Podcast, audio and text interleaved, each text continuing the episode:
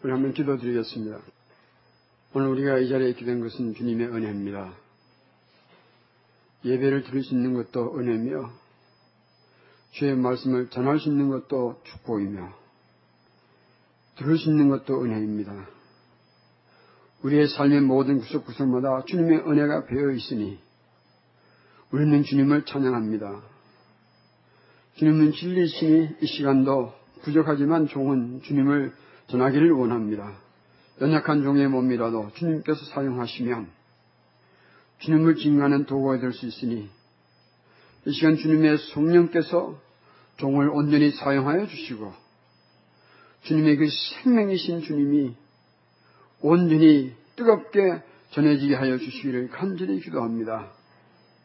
우리의 심령에 이 시간 예수님을 채우고 주님의 원하시는 그 심정을 다시 한번 돌아보는 귀한 시간 되게 하여 주시옵소서. 살아계신 예수님의 귀하신 이름으로 기도 드리옵나이다. 아멘. 우리 지난주에는 소금 교훈은 부정적인 것을 강조하고 있고 또 빛의 교훈은 긍정적인 것을 강조한다고 하였습니다.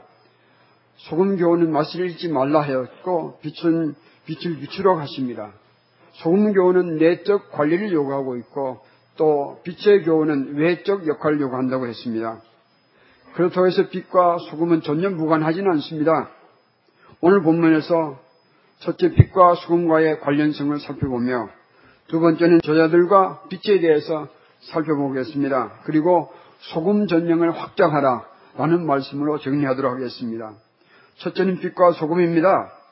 빛과 소금에 대해서는 여러 가지 생각할 것이 있는데 소금 교훈처럼 빛의 교훈의 핵심 대상도 예수님의 발 앞에서 말씀을 듣고 있는 앞으로 예수님을 배우며 따르며 나아가서 예수님의 사도들이 되어야 할 이 제자들 향한 말씀이라고 봅니다.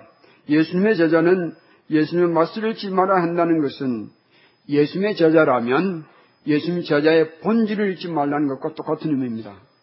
예수님의 제자들은 예수님의 제자의 본질을 잃어서는 아니 될 것입니다. 소금이 소금의 본질을 잃지 않아야 소금인 것처럼 예수님의 제자들도 예수님의 제자의 본질을 잃지 않아야 예수님의 제자가 되지 않겠습니까? 예수님의 제자의 맛을 잃지 말라는 이 소금 교회는 목적이 있어요. 그 목적을 우리는 빛의 교훈에서 찾습니다. 예수님의 제자가 제자의 본질을 잊지 말아야 할 이유가 무엇이냐 하면 바로 예수님의 제자들은 세상에 나가서 빛을 비추는 역할을 해야 하는 사람들이기 때문에 그렇습니다. 그러므로 이 빛의 교훈에서 우리는 소금 교훈의 목적을 찾게 되는 것입니다. 제자된 본질을 잃지 않는 것이 선행되어야 제자들의 맛을 본질을 잃지 않는 이것이 선행되어야만 제자들은 온전히 세상에 나가서 제자의 역할을 감당할 수 있지 않겠습니까? 그래서 소금 교훈이 중요합니다. 그러나 소금 교훈의 목적은 빛의 교훈 때문에 중요한 것이 되는 것입니다. 왜 예수님께서는 너희는 세상의 빛으로 하셨는데 예수님께서 너희는 세상의 빛이라고 하신 너희도 바로 이 예수님의 제자들을 지칭한다고 보아서 무관할 것입니다. 일반적으로는 예수님 믿는 모든 사람들 포함하겠지만 특별하게는 구체적으로는 예수님의 말씀을 증거하고 살아야 할 이 제자들을 의미한다고 보겠습니다.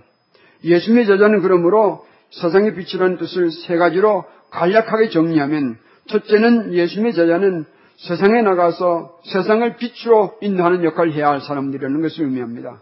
두 번째는 예수님의 제자들은 세상에서 선한 행실을 하며 살아야 할 사람들입니다. 세 번째는 예수님 제자의 열매는 하나님께 영광 돌리는 것 세 가지로 볼 수 있겠습니다. 자세한 것들은 이제 다음 말씀을 통해서 나눠보도록 하겠습니다. 두 번째 부분입니다. 제자들과 빛에 대해서 정리해 보도록 하겠습니다. 먼저 빛의 역할을 생각해 보겠습니다. 그러기 위해서는 무엇을 알아야 되는 게 빛이 도대체 무엇인가를 먼저 알아야 할 필요가 있습니다. 여러분 빛이 무엇일까요? 요한복음을 한번 펴보겠습니다. 요한복음 9장 5절을 보겠습니다. 요한복음 9장 5절 찾으면 우리 같이 읽도록 하겠습니다. 요한복음 9장 5절을 우리 같이 읽도록 하겠습니다. 내가 세상에 있는 동안에는 세상의 빛이로다. 빛은 누구라고 했습니까? 예수님 빛이라 했습니다. 그러나 예수님은 참 빛이세요. 요한복음 1장 9절 다시 보겠습니다. 요한복음 1장 9절입니다. 같이 읽도록 하겠습니다. 참빛 곧 세상에 와서 각 사람에게 비추는 빛이 있었나니 예수님은 참빛이에요. 왜 참빛인가? 요한복음 1장 12절을 또 읽어보겠습니다. 요한복음 12장 1장 12절입니다. 같이 읽겠습니다. 영접하는 자, 곧 그 이름을 믿는 자들에게는 하나님의 자녀가 되는 권세를 주셨으니 여러분 참 빛은 인생을 구원하는 빛이어야 합니다. 예수님은 어떤 분입니까? 하나님 밖에서 망해가는 인간들을 하나님 안으로 들려줘서 하나님의 자녀로 삼으시고 구원해 주신 분이 예수님이에요. 그러므로 예수님이 인간의 참 빛이에요. 하나님이신 예수님께서 사람의 몸을 입고 이 땅에 오셔서 여러분과 저의 죄를 대신 져주시고 여러분과 저의 죽음을 대신해서 십자가에서 죽어주시고 또 죽으실 뿐만 아니라 부활하셔서 우리의 영원한 목자가 되어주시고 우리에게 영생 주시며 우리를 영원히 책임주시마 하신 이 예수님 외에는 이 예수님 외에는 우리의 참빛은 없습니다. 이 예수님 외에는 다른 예수님 없어요. 이 예수님 외에는 이 세상에 다른 구주는 없습니다. 십자가에서 죽으시고 사흘 만에 부활하신 이 예수님 외에는 우리 인생에 참빛은 없어요. 감사하십시다. 우리는 바로 그 참빛을 알고 믿는 자가 된 것을 감사하십시다. 이것은 보통 축복이 아니에요. 그러므로 이 제자들이 이 세상에 나가서 비추어야 할 빛의 역할은 다른 것이 아닙니다. 세상으로 하여금 이 예수님을 알도록 하는 빛을 비추는 거예요. 제자들이 비춰야 할, 예수님의 제자들이 비춰야 할 빛은 세상에 나가서 이 세상으로 하여금 예수님을 만나게 하는 빛을 비추는 거예요. 이것이 예수님의 제자들의 비춰야 할 빛의 역할입니다. 그렇다면 예수님의 사람들은 어떤 사람인지 간략하게 우리 산상 팔복을 통해서 정리해 보도록 하겠습니다. 예수님의 사람은 심령이 가난하지만 예수님으로 말미암아 천국 사람이 되었습니다. 예수님의 사람은 애통은 하지만 예수님으로 말미암아 천국의 위로를 받고 사는 자들이 되었습니다. 예수님의 사람은 온유하지만 예수님으로 말미암아 이 세상의 사명과 기업을 받고 사는 자들이 되었습니다. 예수님의 사람은 의에 목말라 하지만 예수님으로 말미암아 배부른 자가 되어서 삽니다. 예수님의 사람은 극률이 여기지만 예수님으로 말미암아 극률이 여김을 받는 자가 되었습니다.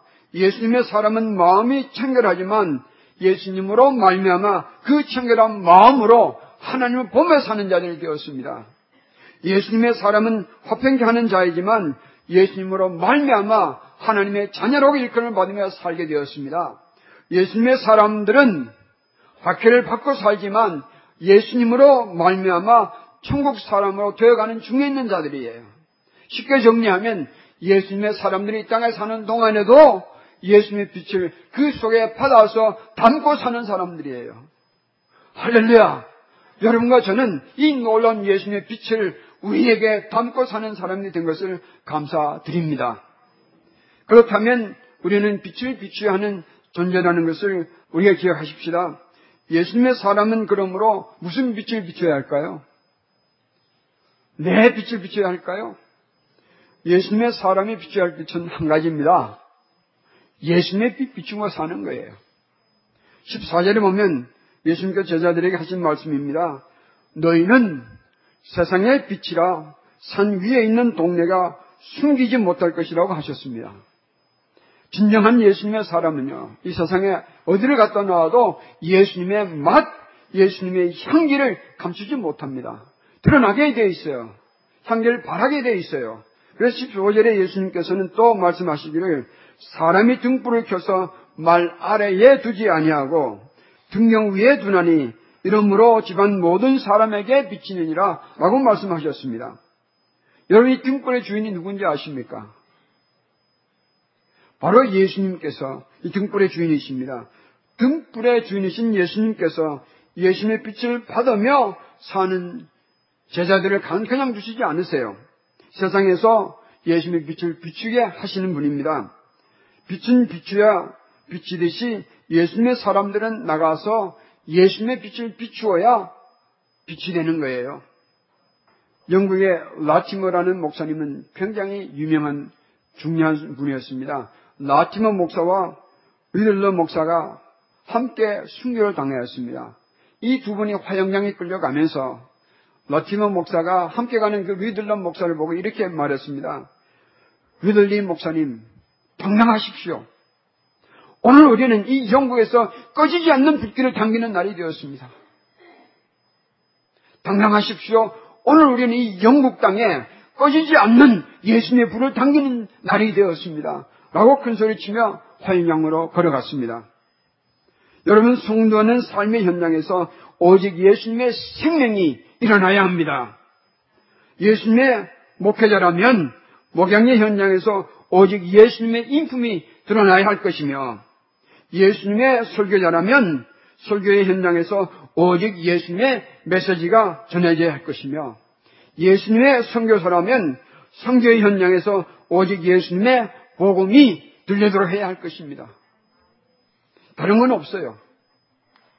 이제 우리는 소금 전쟁을 확장할 때가 되었습니다. 어떻게 하자고요? 이것을 확장할 때가 되었어요. 뭘요? 전쟁을. 16절에 보면 예수님은 이같이 너희 빛이 사람 앞에 비치게 하여 그들로 너희 착한 행실을 보고 하늘에 계신 너희 아버지께 영광을 돌리게 하라 명령하셨습니다. 예수님의 빛을 비추라 하신 것은 명령이에요. 이것은 선택사항이 아니에요. 우리가 세상에 나가서 예수님의 빛을 붙이며 사는 것은 선택이 아니에요. 우리가 반드시 해야 할 명령입니다. 이것은 성부의 뜻이요, 성자의 뜻이요, 성령의 뜻이에요. 그러므로 우리는 마음을 단단히 가지십시다. 우리 세상에 나가서 다른 빛이면 안 돼요. 빛을 감춰도 안 될 것입니다. 우리는 어떻게 할지 아닙니까? 내게 비춰주신 예수님의 생명의 빛, 그 구원의 빛을 비추며 사야 할 자는 것을 기억하시기를 바랍니다. 잊지 마십시다. 그렇다면 여기에서 착한 형식을 보는 것은 무엇을 말할까 한번 정리해 보겠습니다. 여기 우리가 나라는 말로 착하다는 것은 어른이 아이들 보고 너 착하다라는 의미로 많이 감각을 가질 수 있을 텐데 여기 착한 행실은 그 이상이에요. 그리고 이 착한 행실은 윤리적인 차원을 넘어서는 착한 행실입니다. 도덕적인 차원을 넘어서는 행실이에요. 어떻게 정리할 것인가 이렇게 쉽게 한번 정리해 보겠습니다. 예수님을 욕되게 하는 모든 행실은 악한 행실이에요. 예수님의 빛을 가로막는 모든 행실은 악한 행실이에요. 반면에 예수님을 드러내는 예수님의 빛을 비추게 하는 모든 행실은 착한 행실이에요. 우리 이렇게 정리할 수 있겠습니다. 그러므로 오늘 우리가 착한 행실을 하면서 살 것은 그냥 선하게만 사는 것이 아니라 내 삶의 현장에서 예수님을 드러내게 하는 예수님의 빛을 비추게 하는 그런 행실을 행하며 살 것입니다. 그렇다면 반면에 내 삶의 현장에서 예수님의 빛을 가리게 하는 것은 어떤 것이라도 우리는 멈춰야 할 것입니다. 그 일을 멈춤으로 인해서 내가 손해를 볼지언정, 내가 억울함을 당할지언정, 내가 박결받을지언정, 우리는 그 일을 행할 수 없습니다. 진정한 예수님의 사람이라면, 그러므로 우리는 소금 전쟁을 확장하는 것에 두려워하지 말 것입니다. 소금 전쟁은 무엇입니까? 이렇게 정리해 볼 수 있겠습니다. 영적 전쟁에 임한 예수님의 용사들이 예수님의 빛을 받는 길이에요. 이것이 소금 전쟁입니다. 우리로부터 예수님의 맛을 제거하려는 사탄의 도발은 벌써 시작하였다고 말씀드렸습니다. 그래서 우리는 소금 전쟁을 선포하였습니다. 소금 전쟁은 바로 예수님의 빛을 받으며 사는 길이에요. 예수님의 맛을 지킨다는 것은 무엇을 말합니까? 예수님을 꼭 붙잡고 사는 것을 말합니다. 여러분 어려운 환경이 닥쳐와도 예수님만 붙잡고 사십시다. 육신의 아픔이 임하여도 예수님만 붙잡고 사십시다. 내 삶에 원치 않는 슬픈 일이 임하여도 예수님만 붙잡고 사십시다. 우리의 자신의 부족으로 실패를 맛볼 때가 있을 것입니다. 그럼에도 불구하고 우리는 예수님만 붙잡고 사십시다. 이렇게 사는 주님의 용사들에게는 주님께서 빛을 비춰주는 거예요. 그럼 우리는 두려에 주저하지 말고 오직 예수님만 붙잡고 사십시다. 울지라도 예수님만 붙잡고 사십시다. 통과할지라도 예수님만 붙잡고 사십시다. 이렇게 살다가 보면 내 삶에, 내 심령에 주님께서 주시는 빛으로 가득할 것이에요. 이제 그런 전쟁을 치르는 우리들에게는 할 것이 하나 있습니다. 우리가 선포한 소금 전쟁을 이제 빛의 전쟁으로 확장할 것입니다. 소금 전쟁을 선포한 자는 소금 전쟁을 이제는 빛의 전쟁으로 확장해야 합니다. 예수님 없는 세상은 어둠이에요. 이 어둠은 창세기 3장에서부터 두려워진 어둠이에요. 그 이후로 세상은 죄와 죽음의 조주 아래에 있었고 여전히 조주 아래에 있습니다. 그러므로 우리는 이 어둠과의 전쟁을 선포해야만 하게 할 것입니다. 세상이 예수님의 복음을 듣지 못하고 믿지 아니하면 이 세상은 여전히 그리고 영원히 조주 안에 있기 때문에 그렇습니다. 그러므로 사탄은 오늘 세상이 예수님의 빛을 보지 못하도록 수단과 방법을 가지고 가리지 않고 있는 이때에 우리는 어떻게 할 것입니까? 우리도 우리 힘을 다하여서 세상에 나가서 예수님의 빛을 증가하는 예수님의 빛을 비추는 이 일을 감당해야 되지 않겠습니까? 우리가 정말 예수님은 유일한 구주인 것을 믿고 안다면 그 이외에는 우리가 할 것이 별로 없습니다. 그러나 그 일은 우리의 인생을 주장할 수 있는 만, 우리 인생을 채울 만한 그런 기쁨의 일이 될 것입니다. 그러므로 어둠과의 전쟁을 선포하십시오. 이, 이 어둠을 물리치는 길은 예수님 빛을 비추는 것이에요. 그러므로 이 어둠을 제거하는 이 빛의 전쟁을 선포하시기를 축복합니다. 누가복음 16장 8절에 보면 예수님께서 이런 말씀하셨습니다. 이 세대의 아들들이 자기 시대에 있어서는 빛의 아들들보다 더 지혜롭다고 말씀하셨어요. 이것은 무엇을 의미하는가 하면 이 세상의 사람들이 세상을 차지하는 이 전쟁에는 매우 매우 지혜롭구나. 그러므로 빛의 아들들이라면 이들보다 더 지혜롭게 이 영적 전쟁이 임할 것이라 라는 그를 가르침입니다. 여러분 예수님의 사람이라면 세상에 무슨 빛을 비춰야 된다고 말씀드렸습니까? 예수님의 빛을 비추야만 하는 거예요. 다시 한번 강조하겠습니다. 예수님의 사람이라면 예수님의 빛을 비추야만 하는 것입니다. 그리고 예수님의 사람이라면 예수님의 빛을 비추야만 할 것입니다. 우리는 잊지 마시길 바랍니다. 그래서 우리는 거침없이 소금 전쟁을 빛의 전쟁으로 확장해야 할 것입니다. 예수님의 빛으로 우리는 정복합니다. 다른 빛이 아니에요. 예수님의 빛으로 우리는 정복할 것입니다. 그럼 몇 가지 권면드리겠습니다. 첫째, 예수님의 빛의 용사로서의 헌신을 선언하십시오. 첫째는 예수님의 빛의 용사로서 살겠습니다. 라고 선언하는 시간을 가지시길 바랍니다.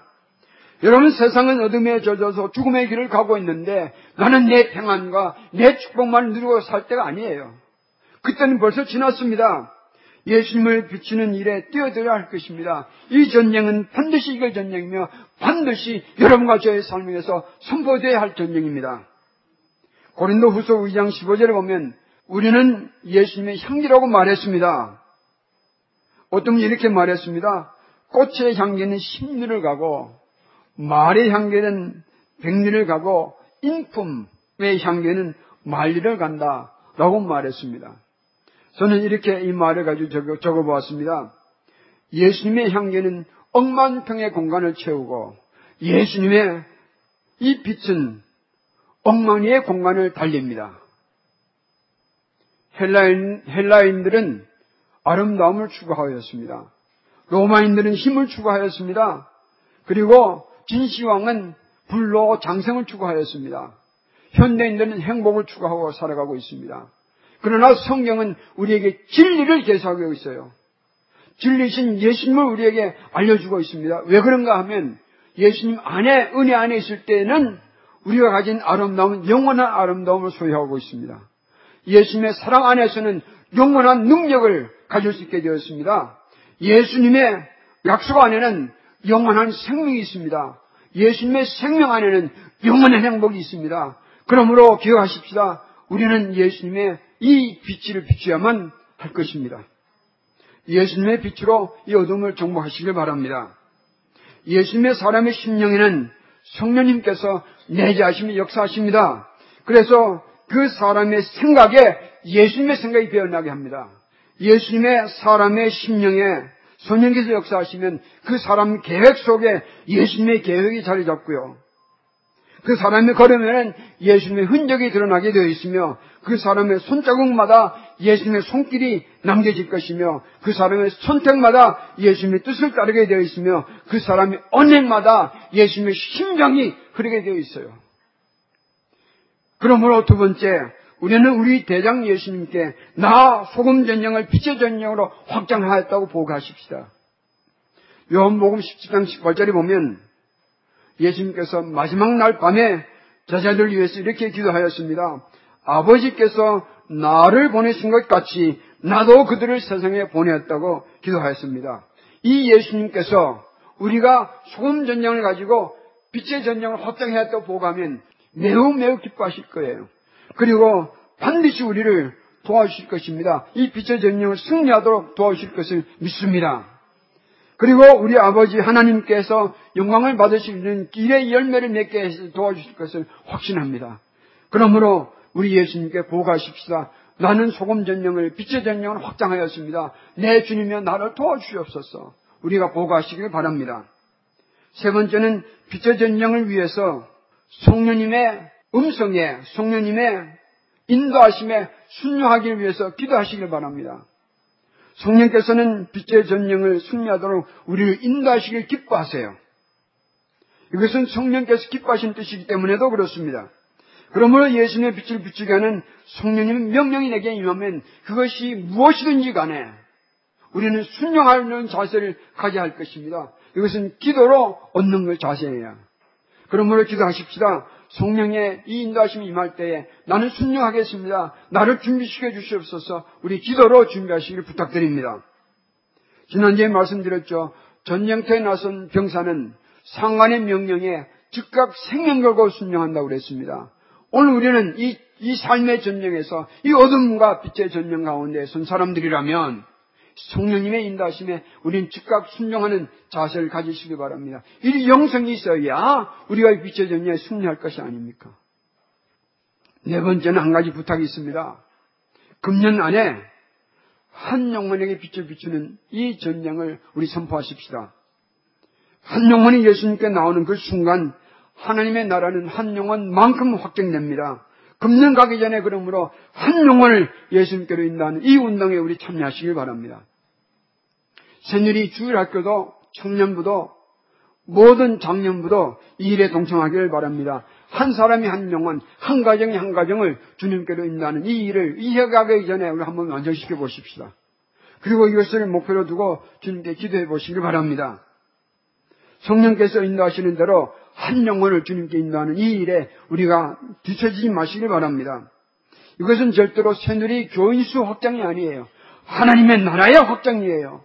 죽음과 사탄의 세력을 공격하는 전쟁이며 하나님의 구원 역사에 동참하는 전쟁입니다. 한 영혼을 구원하는 이 전쟁이에요. 그러므로 우리도 이 전쟁을 선포하시길 바랍니다. 무슨 전쟁입니까? 금년에 한 영혼을 구원하는 이 한 영혼을 향한 빛의 전쟁을 선포하시는 우리 새년의 가족 되시기를 축복합니다. 누가는요, 이 한 영혼 대어블를 위해서 누가복음과 사도행전을 기록했습니다. 우리도 한 영혼을 위한 수고를 아끼지 마시는 이런 우리가 되기를 축복합니다. 한 영혼을 위한 당신의 빛의 전쟁을 선포하시길 부탁합니다.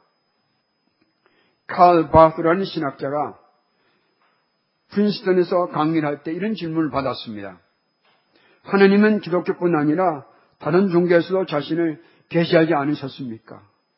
이 질문에 그는 놀라운 대답을 했습니다. 아니요. 하나님 어떤 종교를 통해서도 자신을 계시한 적 없습니다. 심지어는 기독교를 통해서도 하나님은 자신을 계시하지 않으셨습니다. 하나님은 오직 당신의 아들을 통해서만 자신을 계시하셨습니다. 라고 놀라운 대답을 하였습니다. 여러분 아십니까? 오늘 예수님의 빛은 누구를 통해서만 비춰지는지 아십니까? 예수님의 사람들만을 통하여 오늘 이 세상에 예수님의 빛을 비추고 있는 것이 우리는 기억하시길 바랍니다. 우리가 빛을 붙잡고 가둬버리면 이 세상은 예수님의 빛을 받을 길이 없습니다. 내 주위의 사람들에게 내가 예수님 빛을 비추지 않으면 그 사람들이 예수님 빛을 받을 길이 없다는 생각하면 나는 이것을 위해서 부둥켜 안고 고민해야 할 일이에요. 스폴전은 이렇게 얘기했습니다. 예수님에게 방해가 되는 것은 우리의 자금이 아니요 우리의 거대합니다. 우리의 약함이 아니요 우리의 강함이다. 우리의 어둠이 아니다. 우리가 빛의 빛을 비추지 않는 것이다. 이렇게 표현했습니다. 여러분 우리가 한 사람 한 사람의 빛은 별것 없이 보일 수가 있을 거예요. 그러나 우리의 빛을 모으면 큰 것이 될 것임을 확신합니다. 그러면 새누리 가족 형제 자매님들이요. 우리는 연약하지만 함께 힘을 모아서 한 영혼을 주님께로 인다는 이 일에 동참하시길 축복합니다. 여러분 아십니까? 예수님을 위해서 수고하는 모든 수고는 다 주님의 축복의 보상이 되어 돌아올 것이요. 나를 위해서만 수고하는 수고는요. 후회 가면 다 후회거리예요. 예수님의 이름을 위하여 내 인생의 정리를 투자하면 주님의 영광이 나를 기다리고 있습니다. 그러나 내 이름을 위해서만 내 인생을 허비하고 나면 통곡이 뒤따를 거예요. 예수님의 영광을 위하여 내 삶을 바치고 나면 주님의 놀라운 축복이 뒤따를 것이 확실합니다. 그러나 내 영광을 위해서 내 인생을 허비하고 나면 너무너무 괴로움이 많을 것입니다. 회개거리가 나를 따를 거예요. 기억하십시오. 우리는 세상에 예수님의 빛을 비춰야만 할 사람들이에요. 우리는 세상에 나가서 예수님의 빛을 비추어야 할 사람들인 것을 잊지 마십시다. 우리는 세상에 나가서 예수님의 빛을 비추어야만 할 사람들인 것을 잊지 마십시다. 오늘도 우리는 세상에 나가서 그 일을 할 수 있도록 나를 도와주시옵소서 주님께 강구하는 것이 우리의 고민거리가 되고 기도거리가 되기를 축복합니다. 기도하겠습니다.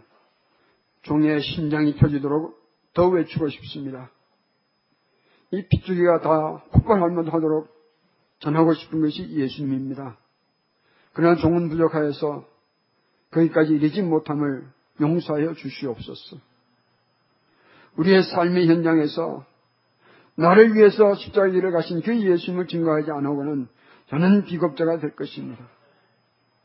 내 주님이여 우리만을 위하여 살았던 삶을 돌이키게 하여 주시옵소서. 우리 이름만을 챙기게 살았던 우리를 용서하여 주시옵소서. 주님은 우리 위하여 십자가의 그 길을 가셨는데 우리는 무엇을 주저하며 살아가고 있습니까? 무엇을 위하여 살아가고 있습니까? 우리의 연약함을 용서하여 주시길 원합니다. 예수님의 용서된 기상들을 채워주시옵소서. 이런 바람이 일리하여 주시길 원합니다. 한 영혼을 위하여 우리의 삶을 투자할 수 있는 이런 헌신과 용기를 주시기를 원합니다. 금년 가기 전에 우리의 삶을 통해서 한 영혼에도 주님께 인도하는 열매가 맺어지게 하여 주시옵소서. 우리를 사용하여 주시길 원합니다. 우리의 심령을 주님이 움직여 주시옵소서. 성령께서 우리를 취하셨어. 성령님이 우리를 사용하여 주시옵소서. 우리의 미련함을 깨뜨리게 하여 주시옵시고 우리의 손발을 주님의 손발이 되어서 움직여 주시기를 간절히 강구합니다. 우리는 예수님의 빛을 비치는 성령의 온전한 도구 되게 하여 주시옵소서. 예수님의 이름으로 기도드리옵나이다. 아멘.